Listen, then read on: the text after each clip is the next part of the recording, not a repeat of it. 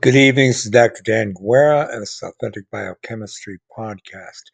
This is going to be a second lecture today, 3 December 2023. We're still on Biomedical Portrait 6, Natural Killer Cells, and I might well finish it with this lecture um, because what we're canvassing out to are a lot of other topics, and I can see where we can generate another portrait. I think I'm going to do 10 portraits, and then I'm going to do an expansive series of lectures on a new topic, which I haven't quite decided on yet, which will probably start the first of the year. So that means we have, uh, after we finish this one today, hopefully, three more biomedical portraits, uh, or four more. And uh, one of them is going to be on ethanol, and probably one of them on obesity. And we'll make them nice short so we won't spend a lot of time on any uh, extraneous detail. So last time we were talking about glucokinase and the fact that glucokinase is a liver enzyme that does not phosphorylate glucose until there's high circulating glucose concentrations. And it does that to regulate glucose homeostasis because the liver does not need to compete for glucose from any of the other cellular systems and tissue systems and organ systems, which absolutely require it and do not generate glucose. So remember, gluconeogenesis does not occur in the central nervous system, doesn't occur in the heart muscle, doesn't occur in the skeletal muscle, uh, it doesn't occur in the adipose. There's various places where gluconeogenesis is just not functioning. Liver and kidney are the major sources. So at real high circulating glucose, the liver takes back uh, uh, uh, takes that glucose up via something like a GLUT2 transporter. So it's not insulin dependent, obviously. And can convert to glycogen, or it can convert the glucose to uh, fatty acid and cholesterol. when that happens, of course, then you deal with the problem of storage triacylglycerol and storage cholesterol esters, which then can be packaged and mobilized out of uh, the liver via the very low density lipoprotein pathways, and then subsequently LDL, IDL, and coming back in through HDL, particularly uh, cholesterol reverse transport. And we will we have talked about that. We'll talk about that uh, in the future. But I want to talk about glucokinase. So glucokinase is actually regulated by a regulatory protein called the RP. And um, not last lecture, but the one before, I think, we talked about the fact that one of the proteins uh, that seemed to be linked to non-alcoholic fatty liver disease was this glucokinase regulatory protein. So let's talk about it more detail. I already told you about the kinetics, and I already told you about the fact that it isn't in, uh, inhibited by product, which is glucose 6 phosphate.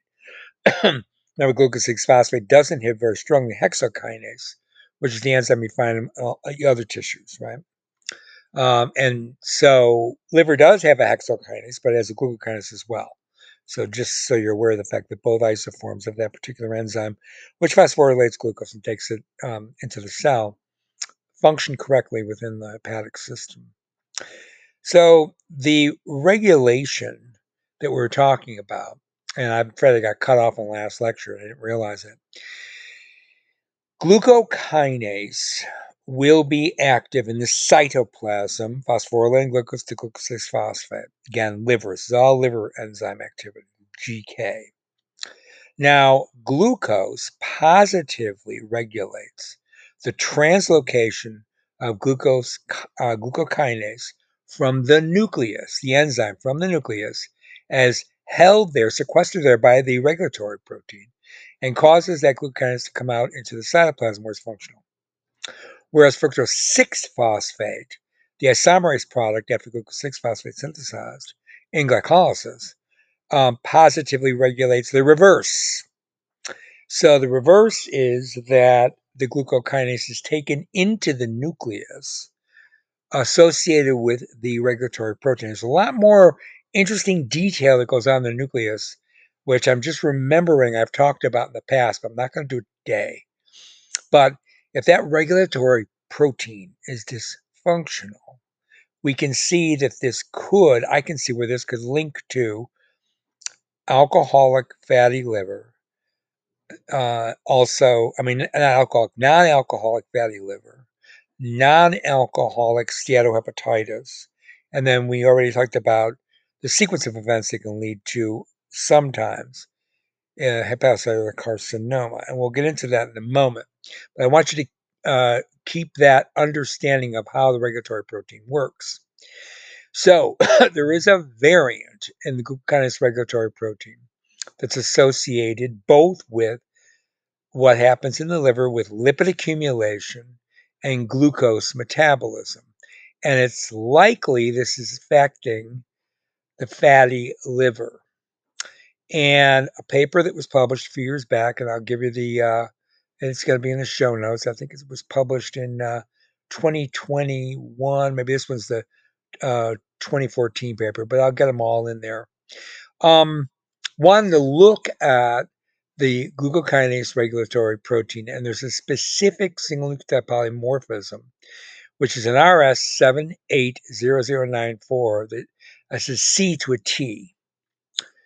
Uh, and it influences the expression of steatosis, lobular inflammation, and fibrosis in NAFLD patients. So they had this is human study over 360 NAFLD patients, some from Sicily and some from northern Italy. So this is obviously a Italian study. And they looked at anthropometric, biochemical, and metabolic features. They delivered biopsies. And what they found was that this particular single nucleotide polymorphism uh, occurred in some of these patients. So they did a multivariant logistic regression analysis on the entire NAFLD cohort. And they looked at liver fibrosis, and liver fibrosis means it's got to be beyond stage F1, obviously. And they also did a link to what's called HOMA. So, HOMA is a means by which you can uh, essentially systematically and by inference statistically examine alterations in metabolism. Okay, so I'll get into um, some of the detail of that in a moment, but I just want you to understand that they use this technique so that they could um, examine whether or not this alteration in glucose uh, uh, glucokinase regulatory protein was indeed uh, being affected. Okay, so let me go through some detail here. Remember that NASH, uh, non-alcoholic steatohepatitis, is involved in a not just this fatty liver, but also a recruitment of T lymphocytes and natural killer cells.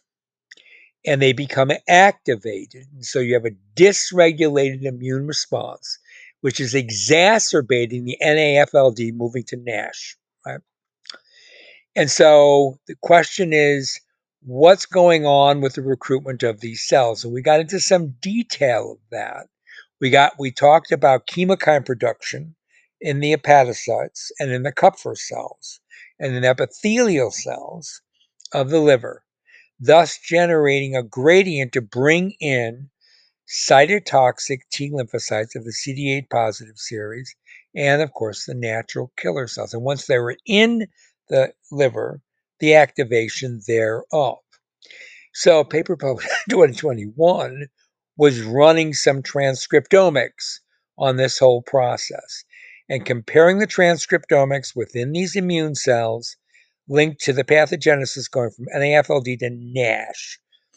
And they looked at whether or not there were any specific alterations. And they found neutrophils were recruited to the liver during the NASH uh, transformation from NAFLD. They found that chemokine contribution uh, and that chemokine contribution could go all the way from NAFLD, recruiting these inflammatory cells, including neutrophils, CD8 positive T cells, and NK cells, go from the progression of NAFLD to NASH all the way to hepatocellular carcinoma. But they also found that CD4 positive T cells and the regulatory T cells are decreased during the movement from NAFLD to NASH. Okay. So this is interesting, right? So you're getting a lot of pro-inflammatory cells, and you're getting also a lot of cytotoxic cells because CD8 positive T cells can be cytotoxic, as you know. And of course, then NK, that's what their uh, raison d'etre is all about. But losing the Treg cells means you're losing the ability to regulate, suppress the inflammatory response, right? So that might be part of this whole promotion of liver injury going to moving through stages of fibrosis from F1 to F3, and then ultimately essentially getting to cirrhosis. And after that, possibility of prodromal stages of hepatocellular carcinoma, all linked to this high level of inflammation. So the GCKR gene product, remember the glucokinase regulatory protein, is what can inhibit glucokinase activity, right? So it inhibits it if the regulatory protein binds to the enzyme and pulls it into the nucleus.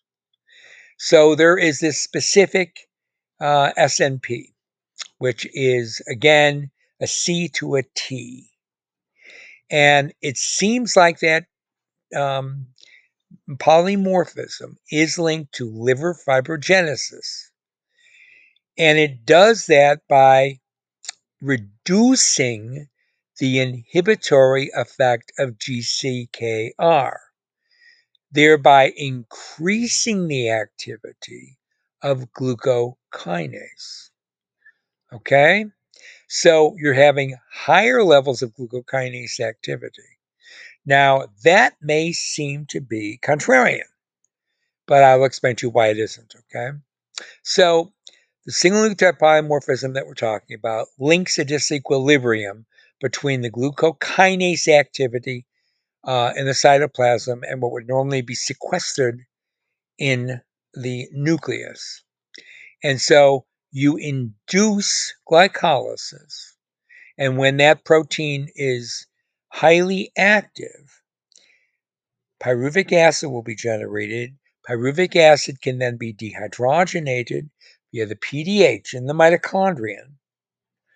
And the mitochondrion in the hepatocyte will then allow for the condensation of acetyl CoA, the product of PDH, with oxaloacetic acid, which is also a product of pyruvate metabolism, as pyruvate carboxylase, Whereas you get a condensation of OAA and, and acetyl CoA, you know, you make citric acid.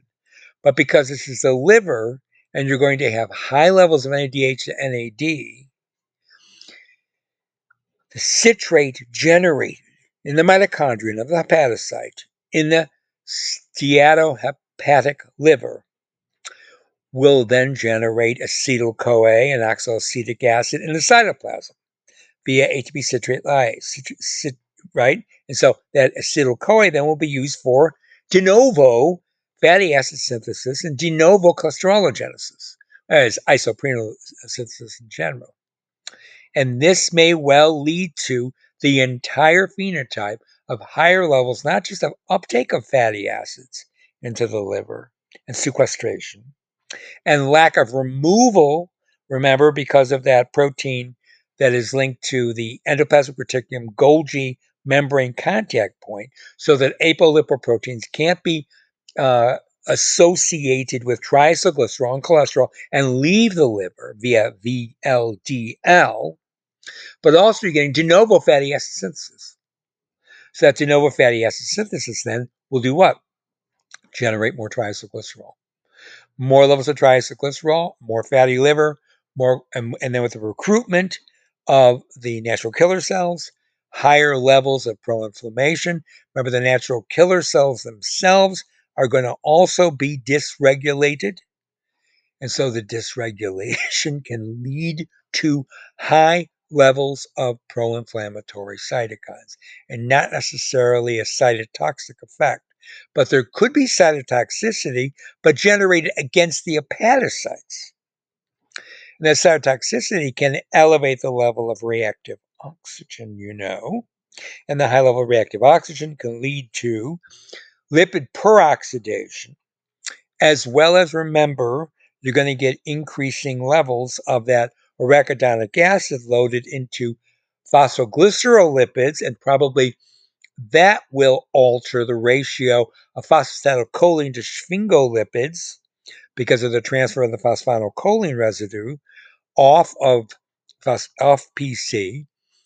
That can lead to sphingomyelinase activity, and the sphingomyelinase activity will generate ceramide. Ceramide can produ- promote and produce inflammation directly by controlling transcription factor regulation, making more pro-inflammatory cytokines, more reactive oxygen, less glutathione, and also more fatty acid oxygenation products, such as from cyclooxygenase and lipoxygenase, producing then um, and eicosanoids, prostaglandin class, thromboxane class, and some of the lipoxygenase products, such, such as HETE and HPETE, will then promote the transcription machinery to turn on pro-inflammatory cytokine production in situ in the liver. So you see where you're going to get now steatohepatitis. You're going to get full-blown NASH, right? So this is the feature that we have to consider uh, when we're dealing with this whole overall effect on promoting glucokinase activity. Now, step back, be you know, follow me as a biochemist, right?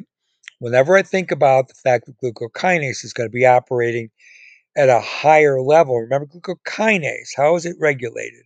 It's regulated by glucose and fructose 6 phosphate, right? Now keep in mind that the FBPase, remember the FBPase, which is gluconeogenic, is also corrupted. It's one of the proteins that's corrupted in natural killer cells, remember, but also in hepatocytes with a similar mutation. So, what happens when you have a decrease in FBPase or an increase in FBPase? An increase in FBPase is going to do what?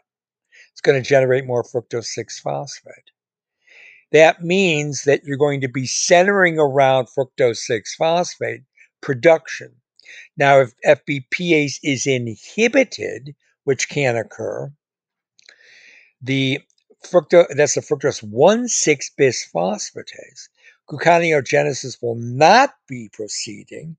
Rather, glycolysis will be proceeding, thus leading to the whole lipogenic profile I just mentioned to you. Okay? So you see where this is going to be a corruption. Now, remember that uh, the whole thing I just told you about the regulatory protein, right? It was on the last lecture. The glucose positively stimulates the glucokinase removed from the nucleus to the cytoplasm where it's functioning. And that glucokinase is an enzyme that doesn't function until you have high glucose levels. When do you have high glucose levels in circulation? Well, when there's a corruption because of adiposity linked to insulin resistance, such as obesity associated type 2 diabetes.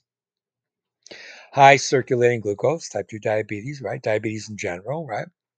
High levels of glucose, glucose now entering the liver, glucokinase now, because of the way the regulatory protein is um, mutated in the natural killer cells and also in the hepatocytes. And now think just about the hepatocytes, you're driving more glycolysis. Okay? And now normally the fructose 6 phosphate would enhance the removal of glucokinase from a cytoplasm to the nucleus, the shutting off glycolysis, because that's the product, right? The isomerase would be one of the products that would be measuring the necessity for glucokinase. So this is a this is basically a network of systems, biochemical systems, going to pull glucose out of circulation because there's high levels of it, phosphorylate it, once it's phosphorylated, glucose 6 phosphate isomerase to fructose 6 phosphate. Fructose 6 phosphate will then be phosphorylated to fructose 1 6 bisphosphate. fructose 1,6-bisphosphate is not going to be removed because of an FBPase activity. So there won't be any back reactions leading to any kind of gluconeogenic events. So fructose 6-phosphate will just be further metabolized all the way to pyruvic acid. You see. Now, I mentioned to you last time that fructose, which comes from high sucrose containing foods, will go through fructolysis generating fructose 1 phosphate. Fructose 1 phosphate is a negative regulator, allosteric regulator, of removing glucokinase from the cytoplasm to the nucleus. Okay? So that whole system now is going to be rigged so that glucokinase is going to maintain high levels of cytosolic activity. High levels of cytosolic activity, because the fructose 1 phosphate won't accumulate, it will be used to generate pyruvate, pyruvate to acetyl-CoA to citrate to leaving citrate, leaving the mitochondrium in that hepatocyte, making acetyl-CoA, fatty acid synthesis, cholesterologenesis. You see, this is all a lipogenic environment enhanced by the fructose 1 phosphate because you're not going to have high levels of fructose 1 phosphate accumulating, which would inhibit, which would inhibit the ability for glucokinase to go to the nucleus, right? So if glucokinase goes to the nucleus, if that reaction, if that system is inhibited, glucokinase is still high in the cytoplasm. So even though fructose 1 phosphate is being generated by fructolysis and going to pyruvate, its inhibitory effect on taking glucokinase out of the cytoplasm, right, will do what? It will be enough in operation so that glucokinase remains active thus driving all the carbon into lipogenesis. You see? So that is the way that I can see this functioning around that particular locus of events. All right. So, um, what else do we want to say here? Um, let's talk. Let's finish off here by talking about effector function of NK cells. Okay. Remember that effector function of NK cells is sustained by cellular metabolism. And the tumor microenvironment, not only tumor cells, but the natural killer cell metabolism becomes dysregulated. So you've got hepatocytes dysregulated in terms of glycolysis. You've got tumor cells running what? Warburg glycolysis, right? You know that's happening. And it doesn't matter if the TCA cycle is functioning or not, heavy levels of glycolysis, not beta oxidation of fatty acids, right? Not happening in a tumor either. So you've got tumor cells, which of course are transformed to hepatocytes. You've got hepatocytes doing glucose to pyruvate to lipid. So everything is functioning to be pro-inflammatory, lipogenic. Right? And that's going to ha- have an effect on the natural killer cell activation of pro inflammatory cytokine production. So, in a KRAS driven tumor model, now this was in the lung, fructose 1,6 bisphosphatase can be upregulated in a KRAS tumor. When fructose bisphosphatase is upregulated in the lung natural killer this is a mouse model, already bearing advanced lung tumors compared to lung natural killer cells from normal mice, what's going on? FBPase function is the rate limiting enzyme for gluconeogenesis. That would facilitate gluconeogenesis and inhibit glycolysis. But I'm telling you that's not going to be the case. Okay. Why? Because you have the corruption of the regulatory protein.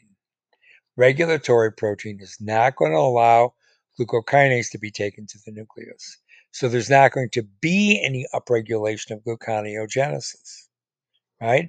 So even though that lesion may be because of a induced KRAS mutation, this was done in a mouse model, even if you get FBPase1 activity, glycolysis is going to drive override gluconeogenesis because all of that fructose 6 phosphate would just move back through the OPP cycle, making more NADPH necessary for fatty acid synthesis, cholesterol genesis, and of course DNA synthesis. What's the DNA synthesis going to be doing? It's going to be functioning in those hepatocellular carcinoma cells, generating cell division.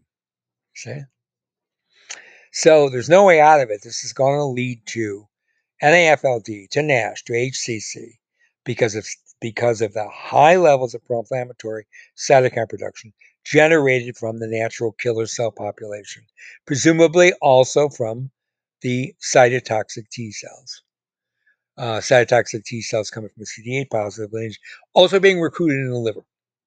Okay, so this is overall what's going on. So it might seem contrarian when you think about FBPase activity actually been shown to increase. Remember that that's increased in a tumor model. Okay. And even if you have a lesion in FBPase that activates it, all that's going to do is generate fructose 6 phosphate. Doesn't mean it's going to be gluconeogenic, right? Because the glucokinase is going to be driving glucose 6 phosphate production.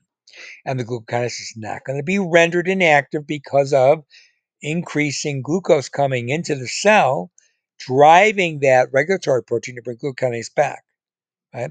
Plus, the fructose 1 phosphate is not going to negatively regulate the what would normally be if it's a negative regulation of of increasing the glucokinase activity in the nucleus then that would mean that the glucokinase would actually uh, function would be removed to the nucleus but the fructose 1 phosphate doesn't inhibit that it inhibits the other way it inhibits the um, movement of the glucokinase to the nucleus. So that means glucokinase will remain in the cytoplasm. Fructose bisphosphate, even if it is elevated in these uh, steatohepatic uh, liver cells, it's not going to cause any effect on glycolysis because glycolysis is going to be drawn down to pyruvate because of the high levels of fructose one, 1,6 bisphosphate. Sufficient amount of that will eventually move through um, to pyruvate and aldolase and dihydroxyacetone phosphate. All that's going to generate, remember the glyceraldehyde 3 phosphate production. And when you make glycerol from that, from the aldehyde to the alcohol, the glycerol will be readily available for glycerolipid uh, metabolism, including triacylglycerol production. See? So the whole system is rigged for pro inflammation, carbon utilization from glycolysis, to fatty acid synthesis, higher levels of triacylglycerol, also higher levels of sphingomyelin and phosphoglycerol uh, lipids. The sphingomyelin will go through the, ser- the um, uh, sphingomyelinase activity, uh, generating ceramide, producing more reactive oxygen. Reactive oxygen, again, hydroxy fatty acids, also reactive oxygen, turning on the inflammatory response, inflammatory response uh, and then the whole will then cause pro-inflammatory cytokine production in stellate cells, in hepatocytes, transforming hepatocytes, and also in the natural killer cells and cytotoxic T lymphocytes. So I'm going to end my natural killer story there because I think I put together for you how NAFLD to NASH to HCC could function. And this is all going to be part of the pathobiochemistry of obesity type 2 diabetes, right? Which is another thing that we talked about throughout these lectures on natural killer cells. So I'm going to end here on um, biomedical portrait number six. and uh, we're going to start a new biomedical portrait when we get back uh, next week. Well, actually, tomorrow, Monday. This is Dr. Dan Guerra from Authentic Biochemistry Podcast saying bye for now.